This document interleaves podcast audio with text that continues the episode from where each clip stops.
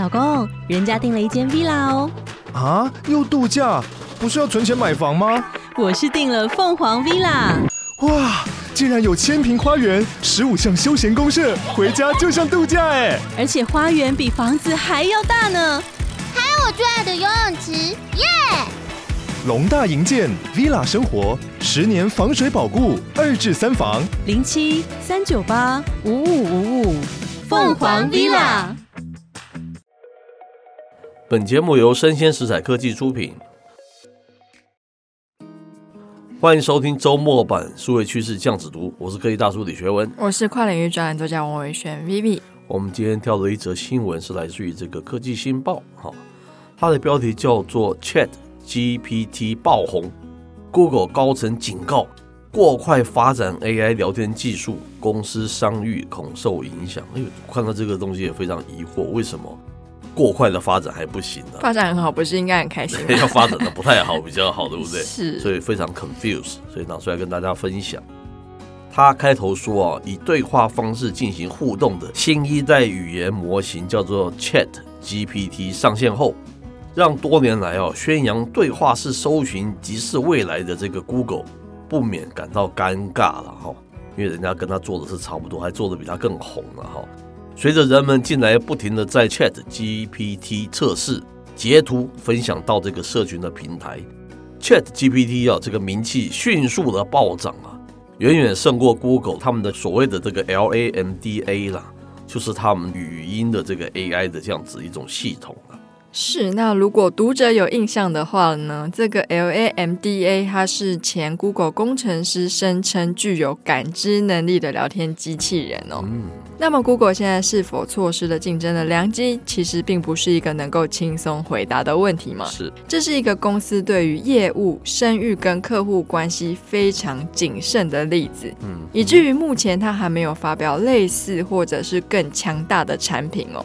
那前 Google AI 产品经理，他是第一个掌管 LaMDA 产品的人，他就透过他的个人部落格表示啦，Google 对于某些事情如何损害声誉会进行许多思考，他们倾向于保守主义。是，接着他说啊，目前聊天机器人一大问题在于他的回答是经常犯错的哈，但是给出答案却带着不该有的一个自信，蛮好玩的哈。如果带领人们哦误入歧途，对一家以找到正确答案为基础的公司而言哦不太理想。我讲的就是 Google 嘛，对不对？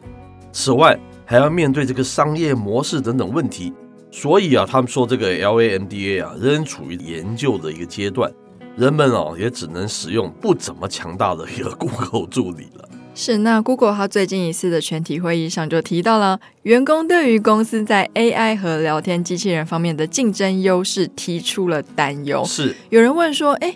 考虑到我们已经使用 LaMDA 一段时间了，现在对 Google 来说是不是错失了良机呢？嗯，毕竟 Google 的核心业务是网络搜寻，而且一直标榜是 AI 领域的先驱。是，然而 ChatGPT 它瞬间爆红，声量远远胜过了 LaMDA。是，现在看到很多新闻都在讲这间公司这个系统了哈。那 Google 母公司 Alphabet 它执行长叫做 Pichai 哈。他和这个 Google AI 的部门的长期负责人哦，啊，他们就是回答提问嘛。他们说，公司当然有类似这个 Chat GPT 的能力，但是哦，如果将这个聊天机器人推出而发生问题，成本恐怕更高了啊，因为太多的客数嘛。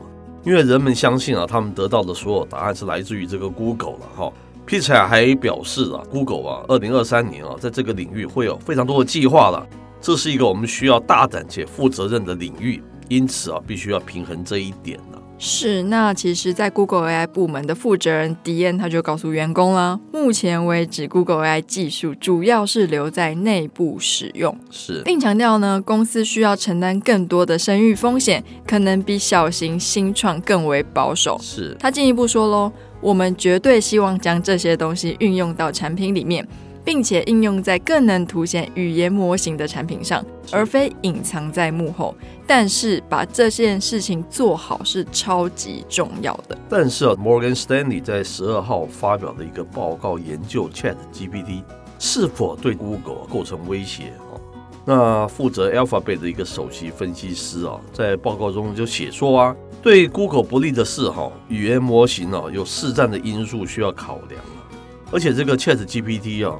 可能破坏 Google 作为网络用户切入点的这样的一个地位哦。是，那这位分析师他也进一步说了，他还是对 Google 充满着信心。目前 Google 它正在持续改善搜寻服务，且要人们行为改变是任何新技术跟竞争关系的巨大障碍。是，那 Google 正在建构 LMDA 这样的自然语言模型，人们其实可以期待一下，日后会推出更多的新产品。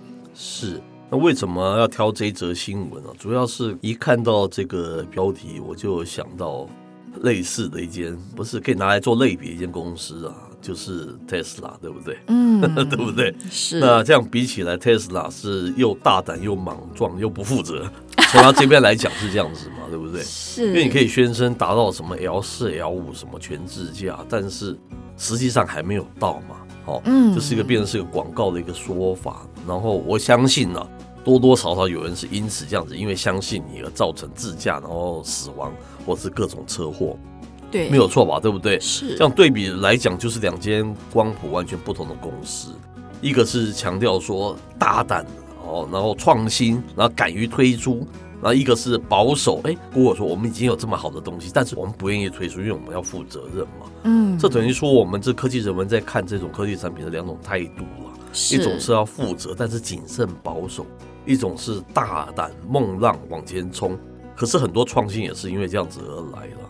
我不知道 Vivi 对这种两种不同的态度，科技道德或是科技好处，你是用什么样的观点来？跟大家说，你怎么样用不同的观点来看这件事情？我觉得从 Google 跟 Tesla 这个例子相比起来，因为 Google 它毕竟是一个比较老的品牌哦，是。我觉得品牌经营久了，本来就会有包袱。哦、是。那再来，它是以网络搜寻为主嘛，所以说今天这个语音建构模型，也许会进一步的影响到它已经很危险的网络搜寻服务嘛。是。那 Tesla 它从一开始就是以创新，然后跟别人不一样，勇于突破为主，所以我觉得把他们拿来比的话，其实他们。的立基点跟考量的地方，也许是有点不太一样。是。那至于要从技术领先，还是说要保守，要来顾及公司的声誉呢？我觉得就是如果从市场端跟消费者端，其实两个是完全不一样的考量哦。是。今天我是公司经营者，我当然会希望让大家知道说，哎，我做的东西多么的前卫，多么的先进。是。但是呢，这中间要考量到说，那我今天万一我其实开出去的支票并没有我说的这么好，是，那会影响到我的声誉，没有错。但是以消费者端来想呢，他们当然是希望可以拿到最新最好用的产品，是。所以综合以上种种，我觉得还是从那个立场是谁的立场出发，我觉得很重要。是。但是这样看起来，其实 Google 已经有所谓的包袱了，是是是，要顾及到他公司的声誉。从这个角度来看是，但是我们科技人们更强调说，消费者要知道说。这很多科技都是因为这些全世界这些科技巨擘大力去力推的嘛，嗯，那一定是对他是有帮助的，对不对？我们要想想看，对我们自己有什么好处呢？这是我们要选这一边新闻分析的重点。你不要傻傻的被他带动，对不对？跟你说什么好，你就什么好；跟你说什么不好，就什么不好。他们自己是从自己利益出发，但是我们要学会从自己说那个东西到底对我们到底有什么 benefit，对不对？是。我随便举例的，你用大量的机器人去取代工人，当然是对公司来讲是大量节省成本，但是很多人就被解雇了，就没有工作了。对不对？这个东西到底是对一般的人民到底是好不好？我觉得这是另外一个 issue 嘛，对不对？是，而且我觉得科技的发展有非常多层次嘛。现在的 AI 很多是在做人本身可以做的事情。是，如果它可以专注在一些人为比较难达到的科技领域技术的话，是，那也许对于我们科技人文的思考跟我们未来人的焦虑感来说的话，我觉得可能也能降低一点，然后发展也能平衡一些。是，的确是。不过真的是两间完全可以拿来对比的公司，对不对？嗯，你那语音这样子的一个机器人所造成的伤害，跟你开车在路上面所造成的伤害，可能开车那个我不晓得，搞不好还就是更容易造成就是死亡还是什么什么，对不对？是。但是没有想到 Google 还更保守，然后 Tesla 它更梦浪，更勇于往前冲，对不对？好不好？大家就自己评估看看了，对不对？嗯。好，那以上内容播到这边告一段落。我是科技大叔李学文，我是跨领域专栏作家王伟轩 Vivi，我们下回见喽，拜拜。